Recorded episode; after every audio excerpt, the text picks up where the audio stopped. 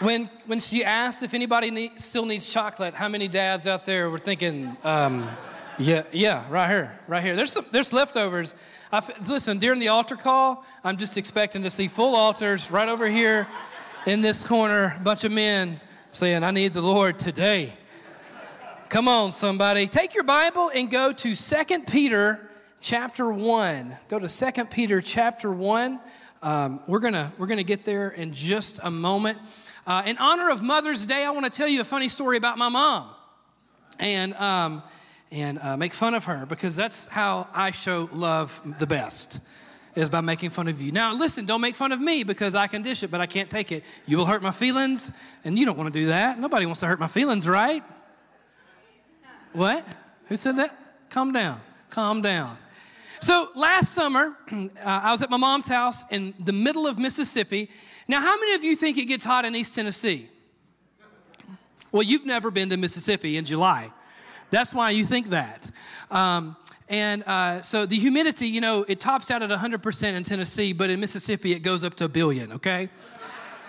It's so thick when you walk outside, you can do like this and you can cut a trail for yourself through the humidity. And so I took my key. We were getting ready to go somewhere. We were going to drive separately because you know, of our children and just where we were going. And I took my key and I remote started my vehicle. Now, how many of you have remote start on your vehicle? Raise your hand real high in the air. Now, raise your hand if you wish you had remote start on your vehicle. Come on, let's pray for those people right now. Jesus, touch them. You were with me, okay? It doesn't count. And and um, I need you to back up off my sermon, okay? I need you. I need y'all to reset that timer in the back. I still got 45 minutes. You started that too soon. I ain't, I got 45, not 39 minutes. Can I get an amen? Come on, y'all have lunch. You knew to make your lunch reservation for later in the day. You know how we roll here at Lifehouse. Anyway, so I remote started my truck, and my mom's standing there, and she said, "Oh, I wish mine could do that." And in the moment, I didn't think much about it because I didn't care. Mine started, and and it was 107 outside with a billion humidity, so billion percent humidity. So, but I got to thinking just a few seconds after that, I thought her car is newer and nicer than mine. It has a sunroof, it has leather seats. It, it's like a, it's a nice vehicle. And I thought that's so weird that her vehicle wouldn't have remote start. So I went where I, she hangs her keys at because that's where they've been hanging since I was, you know, four. And I look at her keychain and I noticed that she has a little, and if you have remote start, and if you don't, but what she did, and you've seen them before, she has a little arrow in a circle. You know, does anybody know what I'm talking about? Am I just, okay, and I'm sure they're different on different vehicles. And I look at her and I tell her, hey, you have remote start. You've been driving around for two years in Mississippi summers with remote start on your vehicle. Now, some of the environmentalists in the room are probably like, oh, you shouldn't use that. That's just because you've never been to Mississippi in July, okay? You need to you need to you need to get off your high horse and understand that we try not to die when we get in a car okay all right you will your skin will melt off your bones if you don't get air flowing fast enough in there and and so i said listen you've got remote start and she says no i don't I don't, you, I don't, you know what you're talking about. And I said, You see this button right here below unlock, lock, panic, and then this other button? I said, Have you ever, have you ever pressed that? Have you ever noticed this button? Well, I don't know. I don't know what that does. I said, I said, watch this. And I go click, click, and then you can hear it right outside. See the lights flash and, and hear her Honda CRV start up. And she looks at me and she says, Oh my gosh. She probably said, Oh my God, but I don't want to say that right now. You know what I'm saying? For two years, she's been driving around in the middle of Mississippi summers with remote start on her vehicle, not knowing that she had remote start on her vehicle. And in that moment, her life was changed for all eternity. Now keep that story in mind. Let's go to 1 Peter chapter 1. This is what God's word says. Grace and peace be yours in abundance through the knowledge of God and of Jesus our Lord.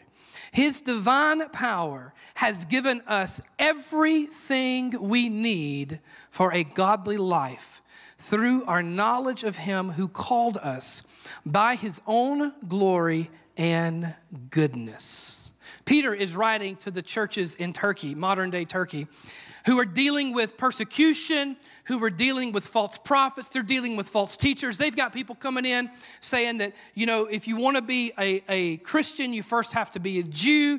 And if you want to be a Jew, all the men have to be circumcised and you can't eat bacon. And how many of you just feel like that's a bad deal right there off the bat? I mean, and, and but, but honestly, it's actually a lot worse than that. There's poverty, there's situations where uh, everything they're going through. And Peter, right here in Second Peter, as he writes this letter to the, to the the Christians in what's modern day Turkey. He wants to encourage them and he wants to tell them everything that you think you need to do what God has called you to do and to be who God has called you to be, you already have it. And many of you today, I'm telling you, I feel the Lord in this message. It's Mother's Day, but I didn't, I, and we're, we're having fun. We've got photo booths. You need to get your picture taken because Holly said so. Right where you at, Holly? That's what's up. You need, you need to enjoy those chocolate uh, uh, Hershey Kisses because my wife isn't going to let me have any, okay? And you need to enjoy one for me. And we're gonna, we're gonna enjoy, you're to go out to eat later today because you better not be making mama cook. I'm telling you right now. And most of y'all daddies, just like me, you can't cook. That's why. do you hear my middle child, Julia? How did you know? How do you know your mom loves you? Because she cooks for me. When Kristen leaves the house within five seconds, Julia is always ready to eat, just for the record. And she says, Where's mommy? I'm hungry, and you can't do anything about it. Not exactly her words, but close enough. We're here today to have fun. We're here today to honor moms, but I'm here to, most of all today to tell you everything you've got or everything you need, you've got. And many of you, many of you are living a life like my mom who had remote start in her pocket the entire time. But she was walking around sweating for no good reason because she did not know what she had. And Peter, writing to these churches in Turkey, he tells them, You've got all these needs, you've got all these problems, you've got all these situations you're facing, and you might feel inadequate, you might feel weak, you might feel wore out, you might feel like you're not enough. But I'm telling you, He is enough, and you have Him, so therefore you have enough. So the title of my message today today. I preached a message titled this about three years ago. I'm, I'm retitling or I'm repreaching it today. It's not the same message, but I'm using the title again. It's called No More, Not Enough.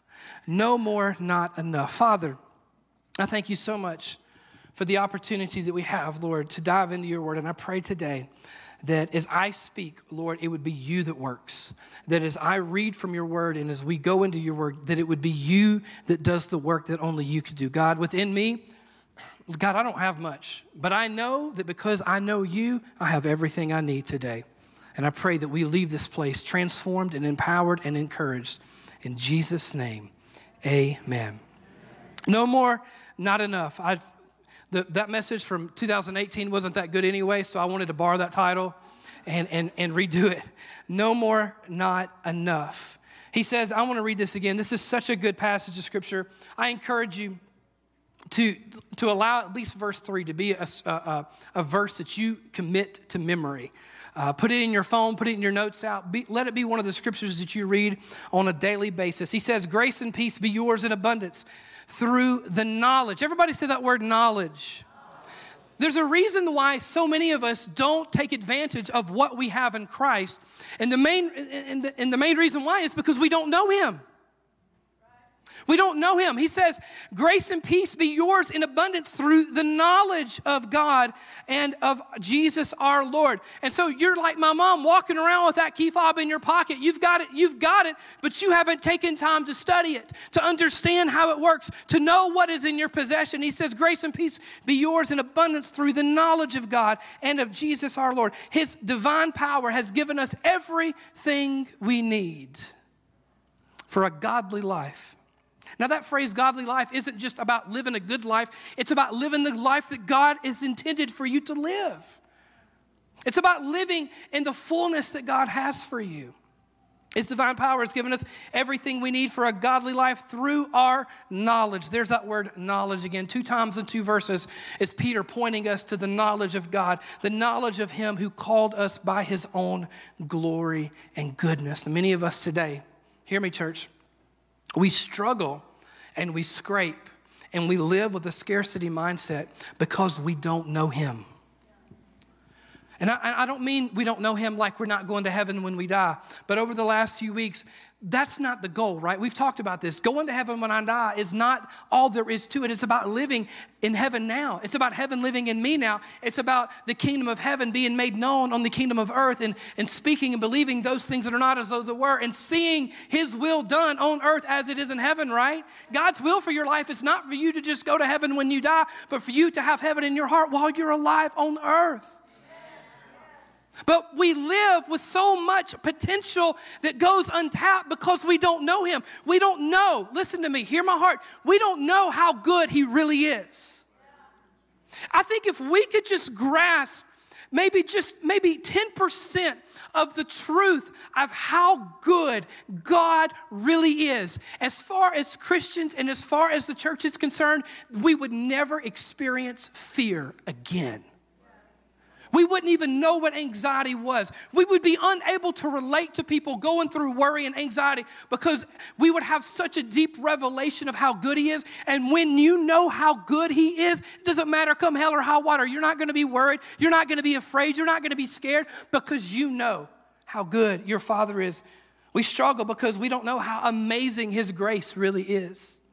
We struggle because we don't understand how truly able He really is. And some of us struggle with insecurity because we don't know how loved we really are. And if there's anything that we've learned over the last couple of years, it's that when people think there's not enough of something, we act crazy.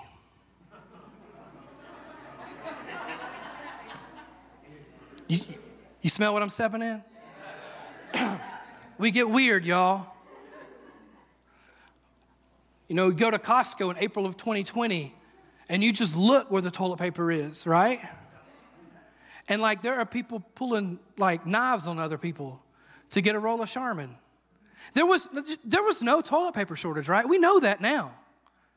There was like, it was, it was this idea, this mentality of something that could not go bad, right? Something that could not you know, that wouldn't go out of date. I mean, I'm assuming, I guess it could, but it'd be, you know what I'm saying? Let's, let's don't go there, okay?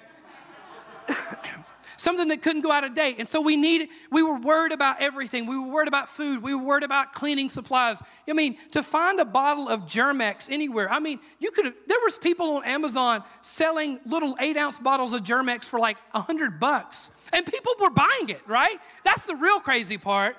And it's because we had this idea that there wasn't going to be enough. And so people were spending more money. They were going out shopping. They were hoarding things. People were filling up their pantries with stuff that they were never going to eat. You're not going to eat spam, right? You're not going to do that. I mean, some of you might. Some of you, you grew up on it, you might still eat it, right? You know, I, I bought a thing of Vienna sausage because I thought I still liked that. But then I opened up a can and rem, rem, I was reminded very quickly that I'm not 15 years old anymore. Like that's not good anymore. I used to think it was fine, but it's not. It's not. It smells bad. It looks bad. It's it's slimy. I'm not all about that life anymore.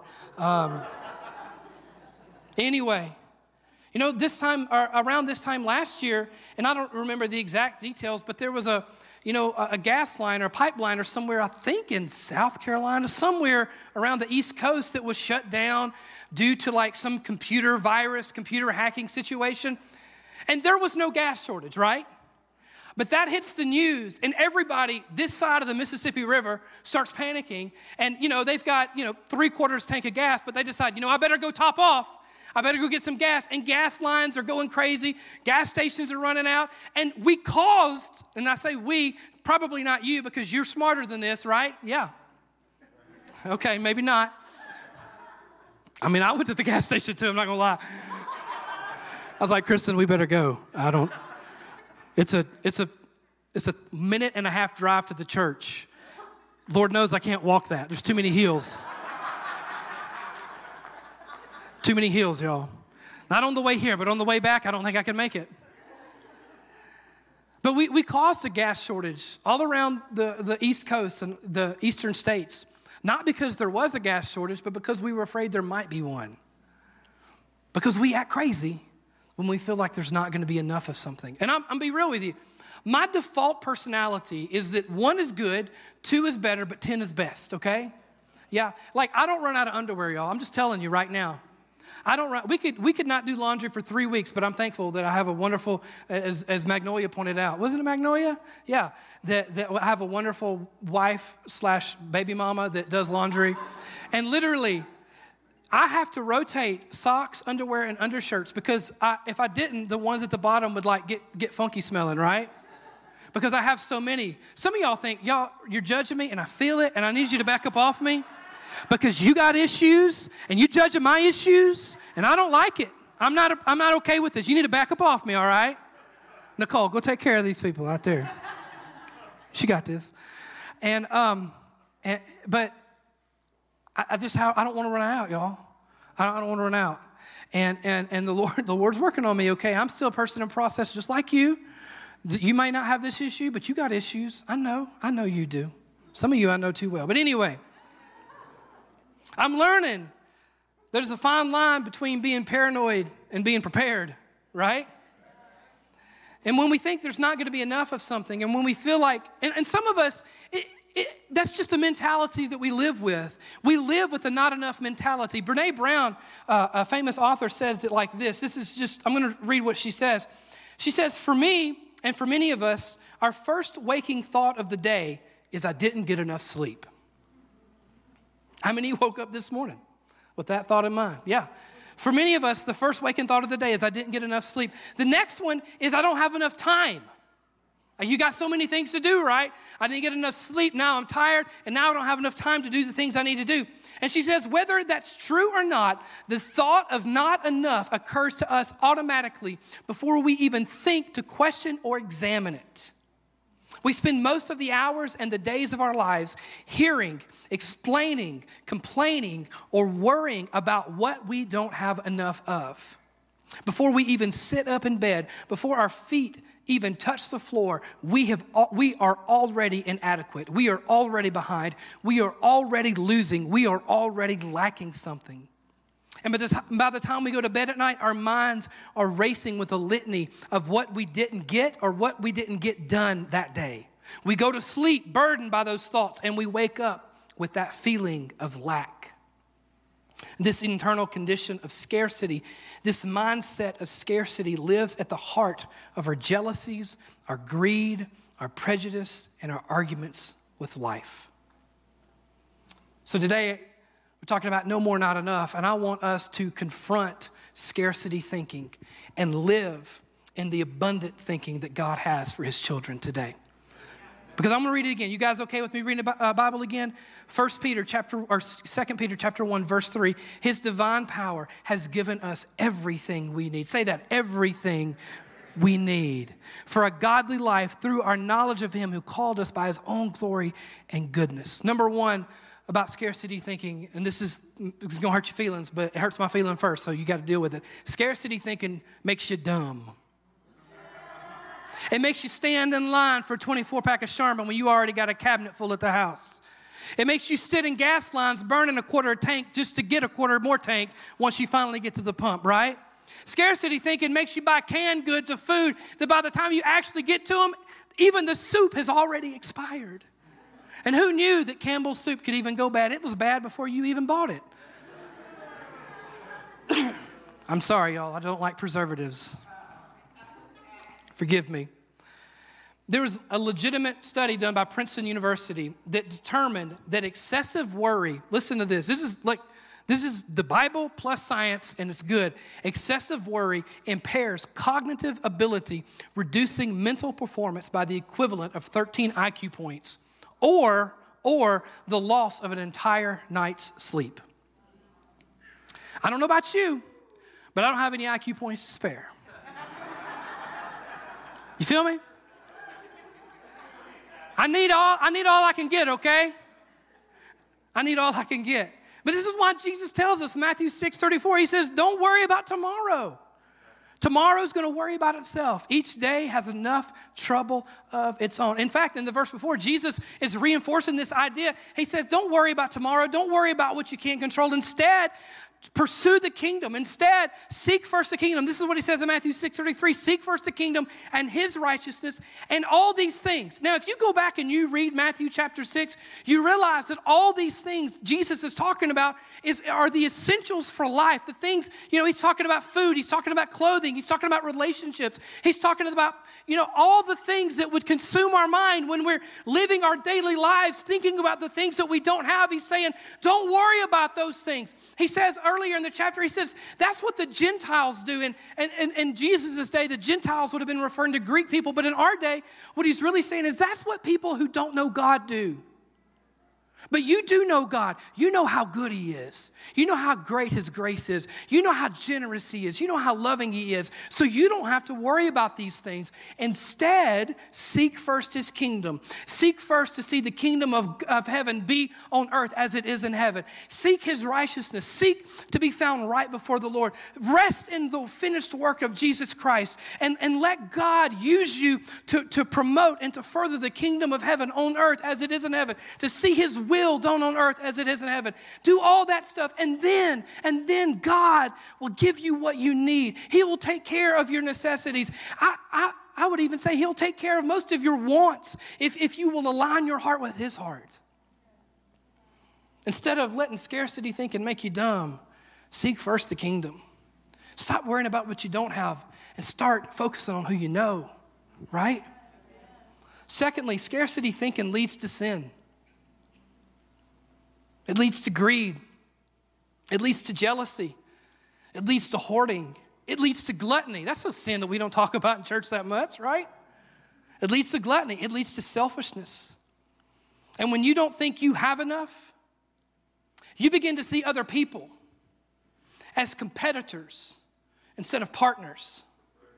You begin to see people as the problem instead of seeing people as people that God has called you to love and to serve and to give of yourself to. You guys okay? James 3:16 tells us for where you have envy and selfish ambition there you find disorder and every evil practice. And a lot of us today we get on social media and we scroll, we scroll, we see all these pictures, we see what these people are doing and we think things like, "Oh, it must be nice." Must be nice to be able to go on vacation there. Must be nice to be able to have that car with remote start. Right? Can I just tell you? I know you don't think it, or you may not think it, but according to God's word, that's sin. And you know what sin does? It separates us from the knowledge of who God really is. It separates us from the ability to know how good He really is. You see, God doesn't tell you to not sin because He wants to keep you from things in life that you might enjoy. God tells you to not sin because He know it creates a divide between you and Him. And the best thing for your life is to be closer to Him. You guys okay? Number three, scarcity thinking can cause anxiety and depression.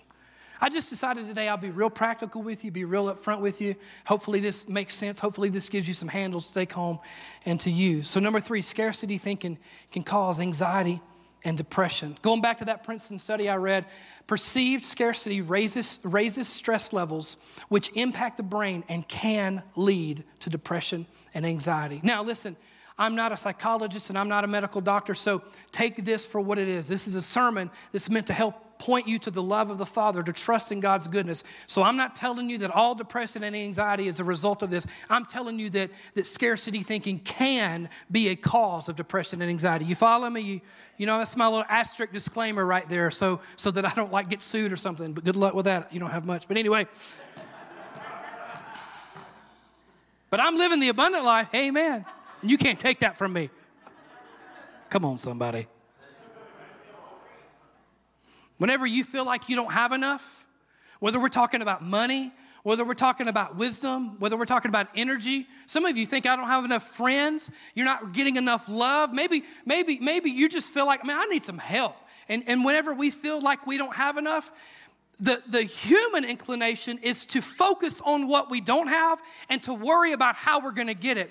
But the, the scriptures actually point us in a completely and totally different direction. And this is what Paul says in Philippians 4 6. He says, he says, Don't be anxious about anything, but in every situation, by prayer, say that word prayer. And, supp- and petition, I said supplication. Petition, it means to make your requests known to God, right? To just tell God what you need. He says, but in every situation, by prayer and petition, with thanksgiving, present your request to God. Present your request to God. Now, I want to go on record here and tell you there is a lot of bad teaching about prayer in the church today. There's a lot of bad teaching about prayer going on in our minds today. Um, so, so things like this, you know, we, we, we, we think or we've heard things like if you if you want your prayers to get answered, you have to pray the right way, right? And you have to live the right way. They have to be worded the right way. Some people believe that if you don't pray in King James Elizabethan English that, that God can't hear your prayers. If it was good enough for Paul, right? It was good enough for me. It's, some of y'all, anyway. And then if your prayers aren't answered, you think, oh, it's because I didn't pray it the right way. It's because I wasn't, I wasn't living good enough when I asked God. I'm not good enough. Sometimes we don't pray because we've created some of this like works based prayer system. But when you go back to Scripture, which is our source, right? You find out that prayer is meant to be easy. It's meant to be light. It's meant to be simple. And instead of being based on a system of works, it's based on a system of grace. God is our Father, and we are His children, and He's a good Father. He's a good dad. He didn't save us based on works, right? You can't do anything to be saved other than receive the finished work of Jesus on the cross. So, what makes us think that in order for us to live saved, now it depends on my works and not on His grace? But that's what we do, right? God's grace was great enough to save me, but now I've got to work myself to death trying to be good enough to earn what He's already done for me.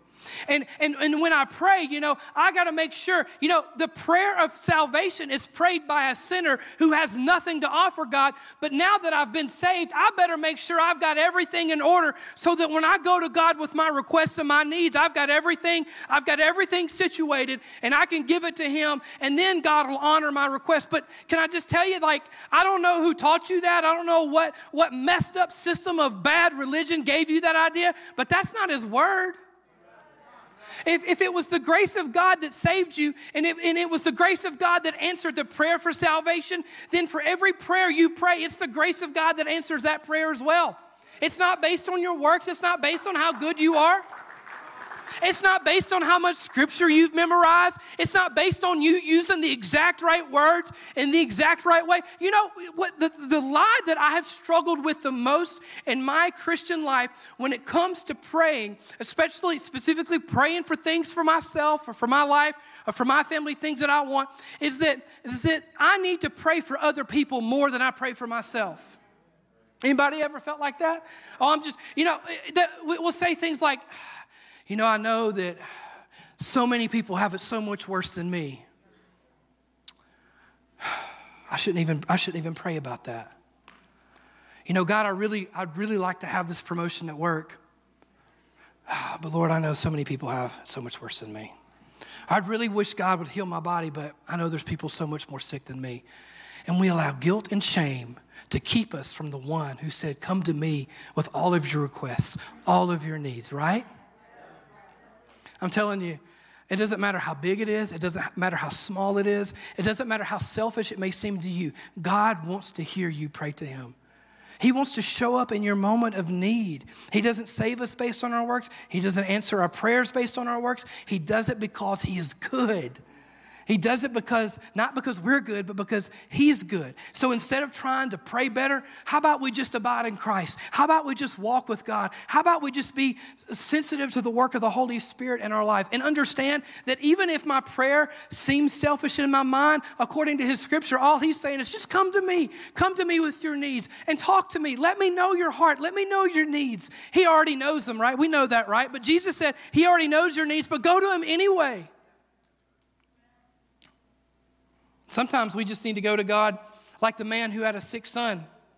And he went to, he went to Jesus and he said, Will you heal my son? Or can you heal my son? And Jesus said, All things are possible to him who believes.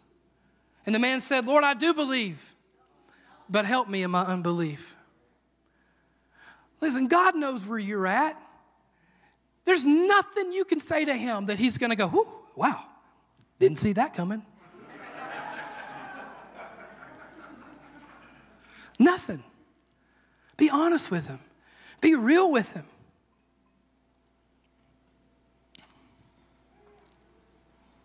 Number four, scarcity thinking. This kind of leads into that. Scarcity thinking distorts God's true identity and character. And so instead of knowing God as our loving Father, scarcity thinking causes us to see Him as distant and uncaring. And many of us, we struggle with seeing God as a loving Father because we didn't grow up with a loving Father. We may have grown up with an absent father or absent parents. We think things like, God won't. You know, I've got this situation, but, but God won't do anything about that. Sometimes we think things like God can't. Like we might have a need, we might know something that's going on, we might be going through something, and we think, oh, this is just too big. Or, or maybe we even think, oh, this is just too small. Like God's not worried about this. He's got a whole universe to run, right? I tell you the one that gets me the most, though, is I believe God can do it for you, but I struggle to believe He would do it for me. I fall into that trap a lot. But can I tell you, none of that is what He says. He actually says in 1 Peter 5 7, give all your worries and cares to God, for He cares about you. Now, somebody in the room today just needs to receive that word right there. He cares about you. He cares about you.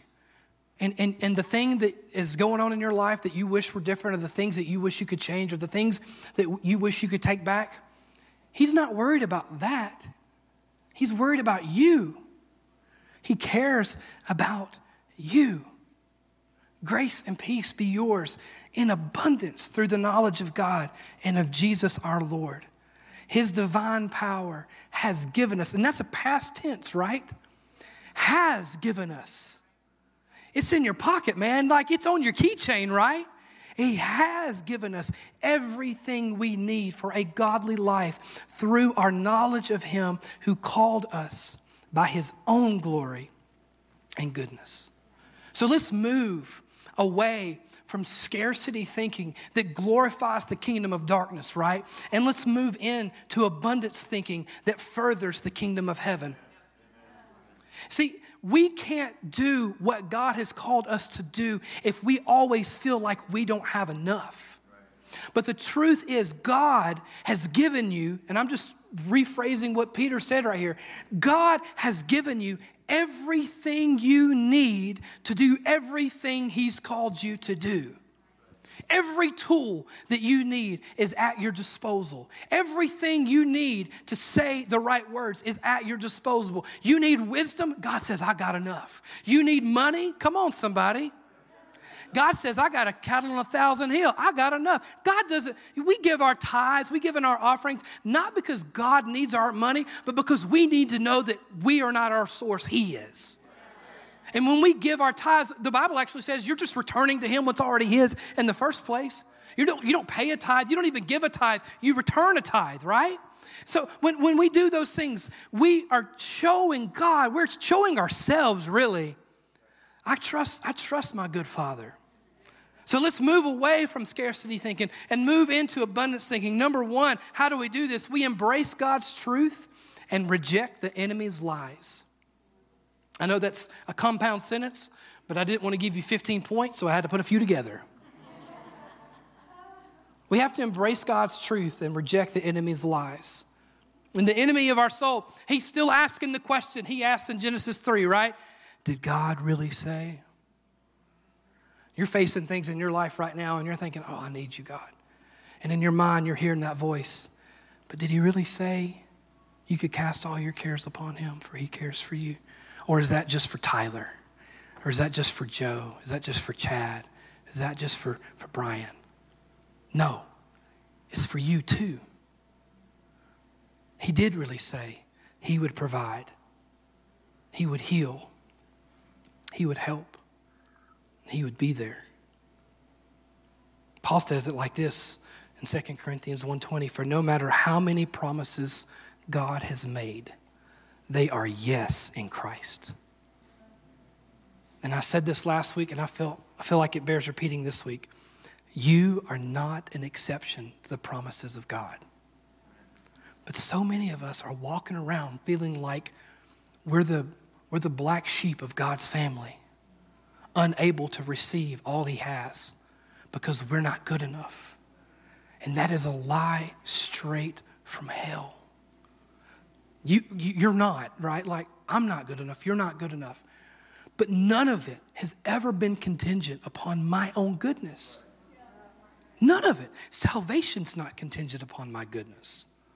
And then living in the, in the life that God has called for me and designed for me and created for me, it's not dependent upon my goodness either. It's dependent upon His goodness. And just like we talked at the end of our time of worship, His goodness doesn't change because God doesn't have bad days because He's the same yesterday, today, and forever. But so many of us, we're waking up in the morning and we're already focusing on our inability, on our insecurity, on our, on our, on our lack, instead of focusing on the one who has it all, who has given it all, and who says, you have everything you need, and you just need to know that. You just need to walk in that. This is what Paul says in Ephesians. He said, God is able to do immeasurably more than all we ask or imagine, according to his power that is at work within us. That's another one right there. You need to go ahead and just memorize that thing.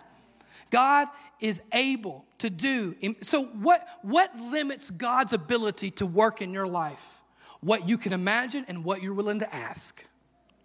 It's not your intellect. It's not how much scripture you know. It's not how often you pray, how spiritual you are. It's your ability to just believe, imagine, and to ask God. So we embrace God's truth and we reject the enemy's lies. Number two, we walk in our God given identity and authority. This, this is kind of a recap of the last couple of weeks. I really encourage you Go back and listen to the last two messages because this is sort of just building on top of those. Take some time and do that. Walk in your God given identity and authority. Two weeks ago, preached a message called Know Who You Are.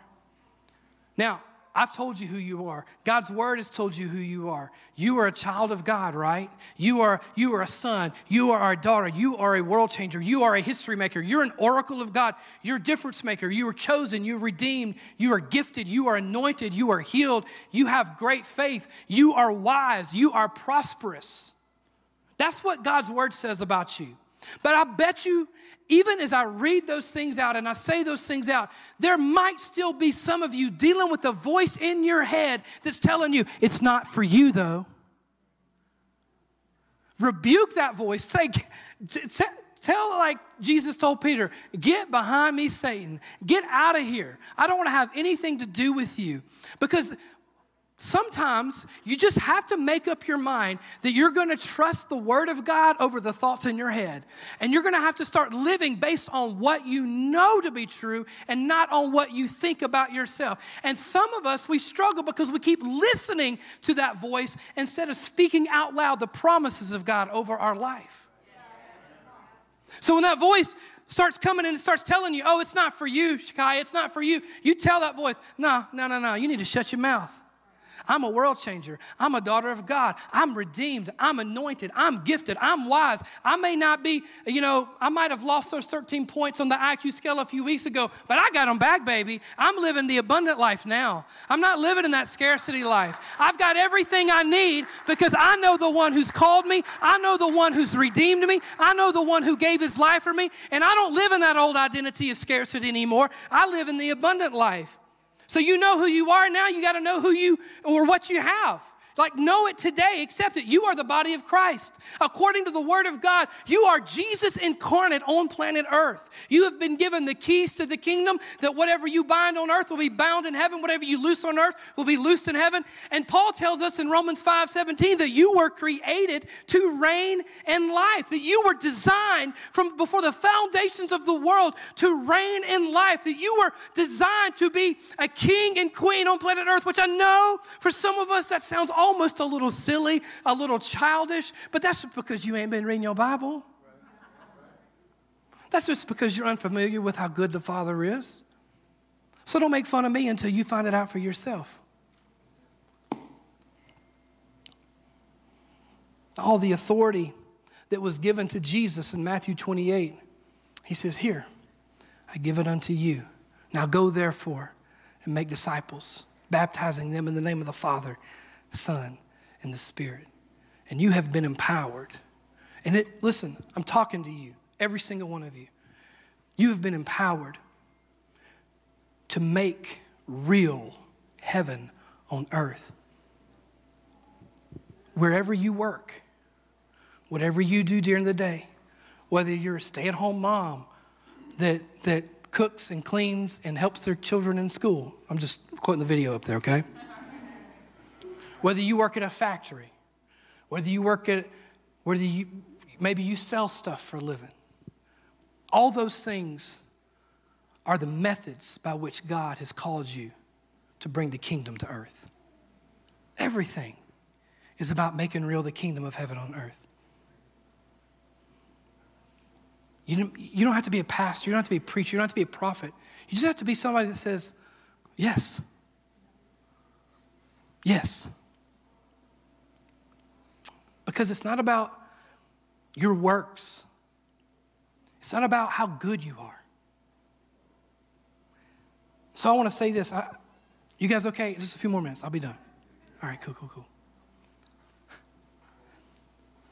There's a lot of you in this room, maybe watching online.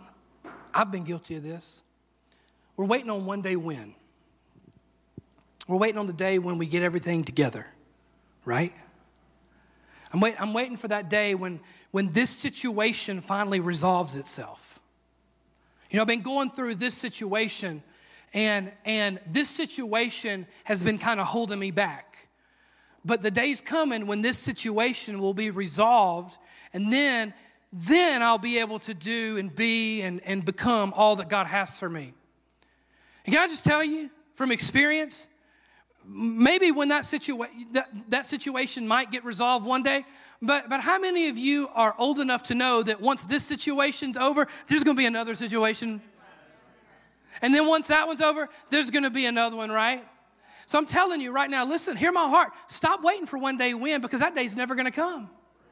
Stop waiting till you get it all figured out because I, I promise you, that day is not gonna come, not in this lifetime. Not until we see him face to face and become as he is, right? So stop waiting on one day win and start today. Start living in the God given identity and authority that God has called you to live in today. Stop waiting for when you get it figured out because you ain't never going to get it figured out. Stop waiting till you get it right because you'll never get it right all the time. But you know who has? His name is Jesus. And you, and you know, you know what's really cool about Jesus? He, he doesn't see us as we are, He sees us as He is. He sees us as the righteousness of God, the bride of Christ, right? So we live in that identity, we live in that authority. And then that's how God uses imperfect people in imperfect churches and imperfect communities to bring, bring heaven to earth and to bring and to show people a perfect Savior, a perfect God, a perfect Lord. So I want to encourage you today stop listening to the lies of the enemy that wants to tell you you're not enough right now, but maybe one day, one day you'll get it figured out. One day you'll grow up. One day you'll change. One day you'll get over that habit. One day you'll be free from that addiction. One day, one day the marriage thing will be okay. One day the kids thing will be okay. One day this will be okay. Stop it. Stop it right now and understand that that day is today. That day is today. By by God's grace, not by your effort. Walk in who you are and what you have today. And lastly, for, from moving from a scarcity mindset to an abundance mindset, start living others focused. Which seems like a hard left turn, but let me explain it for just a moment. Paul tells us in Romans 12 to be devoted to one another in love to honor one another above ourselves.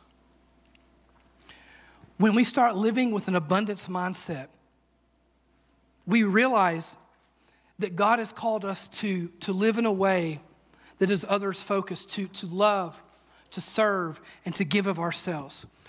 Because scarcity, I know they're moving, but try to listen, try to listen, try to listen. Scarcity thinking makes us act like people going to Walmart trying to buy all the toilet paper and bottled water before other people can get to it. You may not be following me. Because that may not be what you're doing. But if you have a scarcity mindset, that's how you're living. You're living for yourself because you think this life is the only life worth living for. And so you are doing everything you can to make yourself more comfortable in this world because this is the world that you're focused on. But abundance thinking transforms, transforms the way you see life, the way you see everything. And instead of living in this life to make the best of this life, you begin to see this life as an investment for the life to come. Instead of being focused on yourself and instead of being focused on making yourself more comfortable, you start realizing that, that God has given me so much and, and, and God only blesses me as I am willing to be a blessing. That God will, will only give to me as I'm willing to give others as I have received. Right? Right? So, so this is what Jesus says in John 12, 25. He says, Those who love their life in this world will lose it.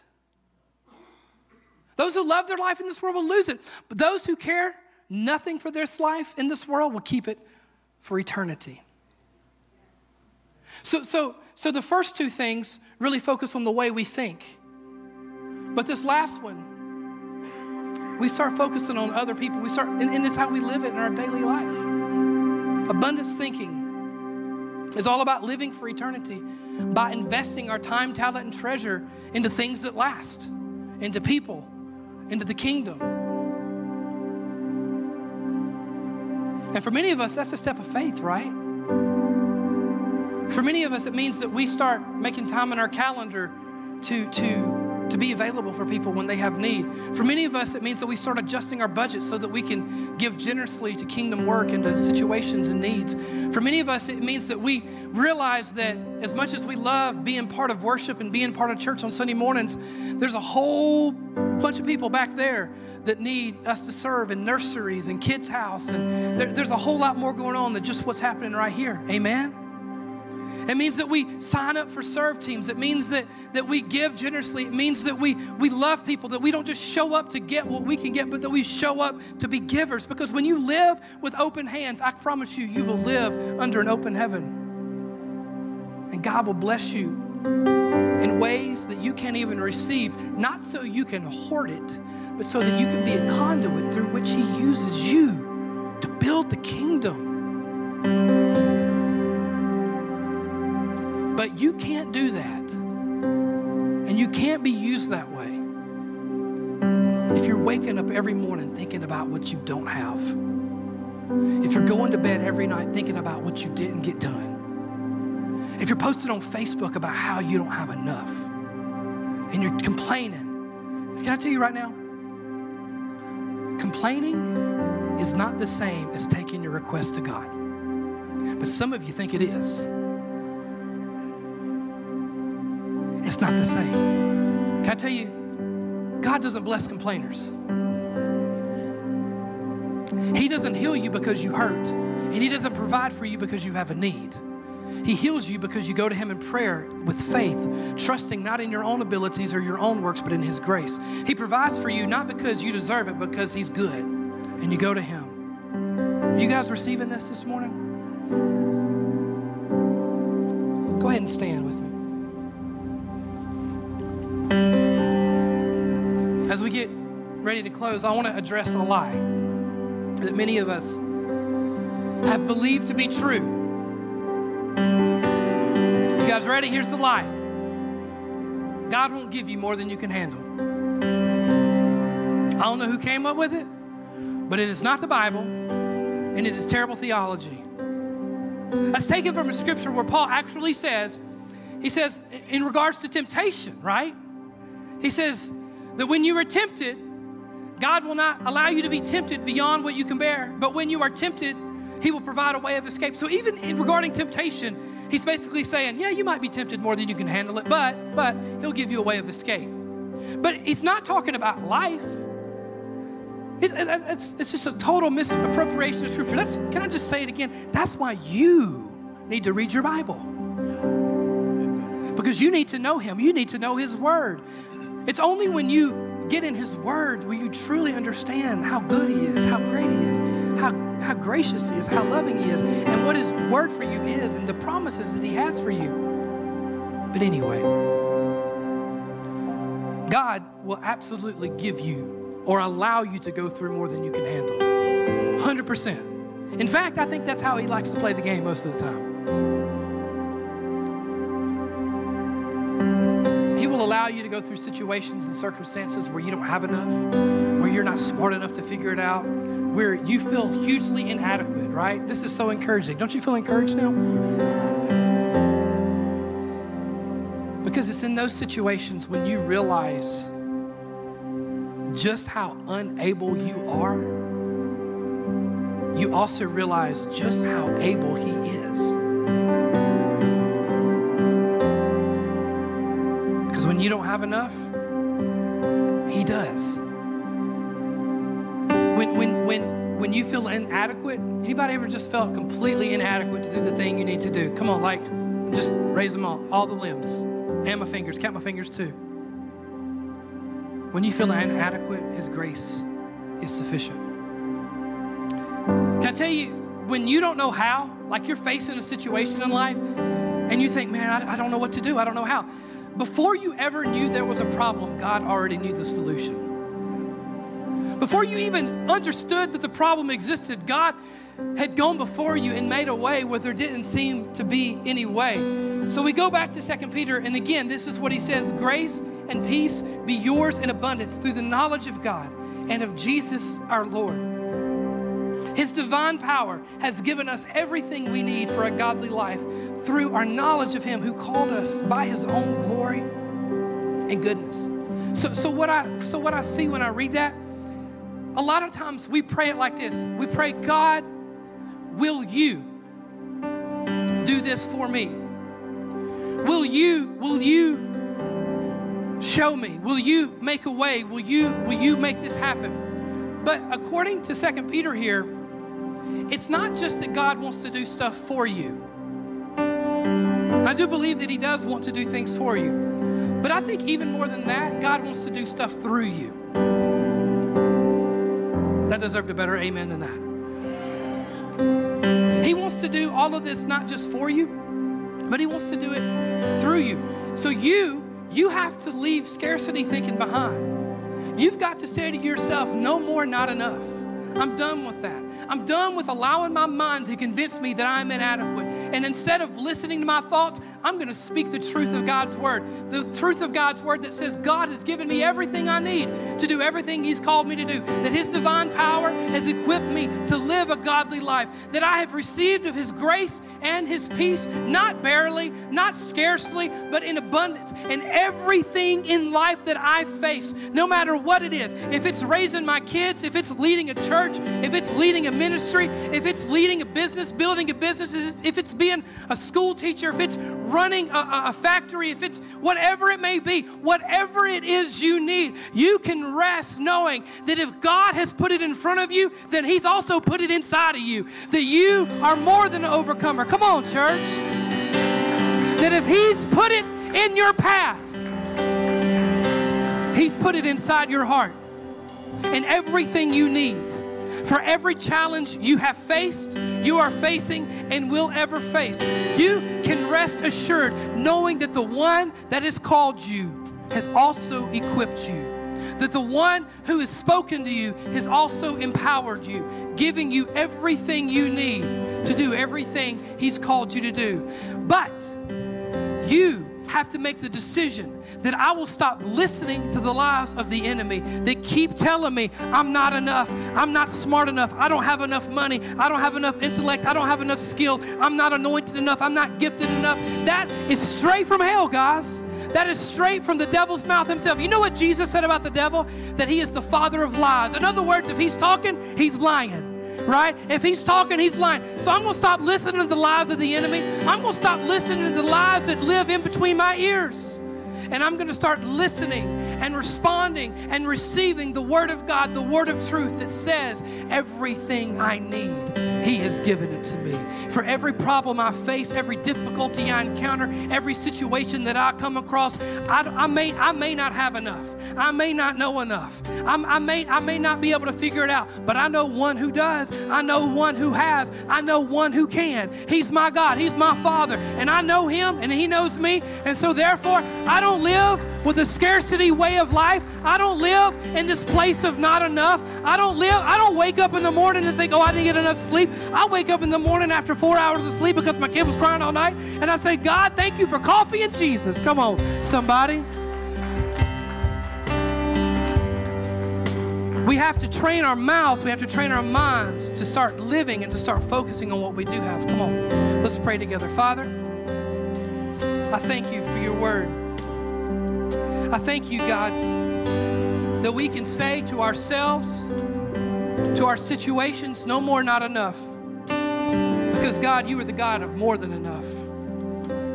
Jesus, you said that the thief, the enemy, has come to steal, to kill, and to destroy, but you have come that we may have life and life abundantly. And so, Father, today, that you would help us to live in the abundant life that you have for us. That we would say, no more, not enough. No more, no more not good enough. No more not anointed enough. No more not skilled enough, called enough. No more not enough money. No more not enough rest. No more not enough energy. No more not enough time. No more. No more, because that's not your word. Your word says everything we need, we have. Not because of us, but because of you. And so, God, we rest in that truth today. Lifehouse, as, as the worship team leads us, maybe you've been living in a place of scarcity. Maybe you've been living in a place of not enough. But today you would say, Pastor, Jesus, I'm ready to live in the abundance that God has for me. I'm ready to train my mind to focus on the goodness of God and, not on the lack of, of what I have to offer. I'm ready to train my mouth to stop speaking out what the enemy's been telling me in my brain. And instead, I'm ready to start speaking out the truth of God's word over my life knowing that everything I need, I have because of the one who's called me, the one who's redeemed me, and the one who's given me new life, abundant life. And if that's you, I want to take some time. I want to pray for you. I want to believe God with you. If you're ready to make that decision, as the team leads us, will you step out into these aisles and come to this altar right now? We got a few more minutes. It's not even 12 o'clock yet. Come on, church. If anybody says, Pastor, I'm ready to live, to move out of scarcity thinking and to move into abundance thinking, if that's you today, these altars are open.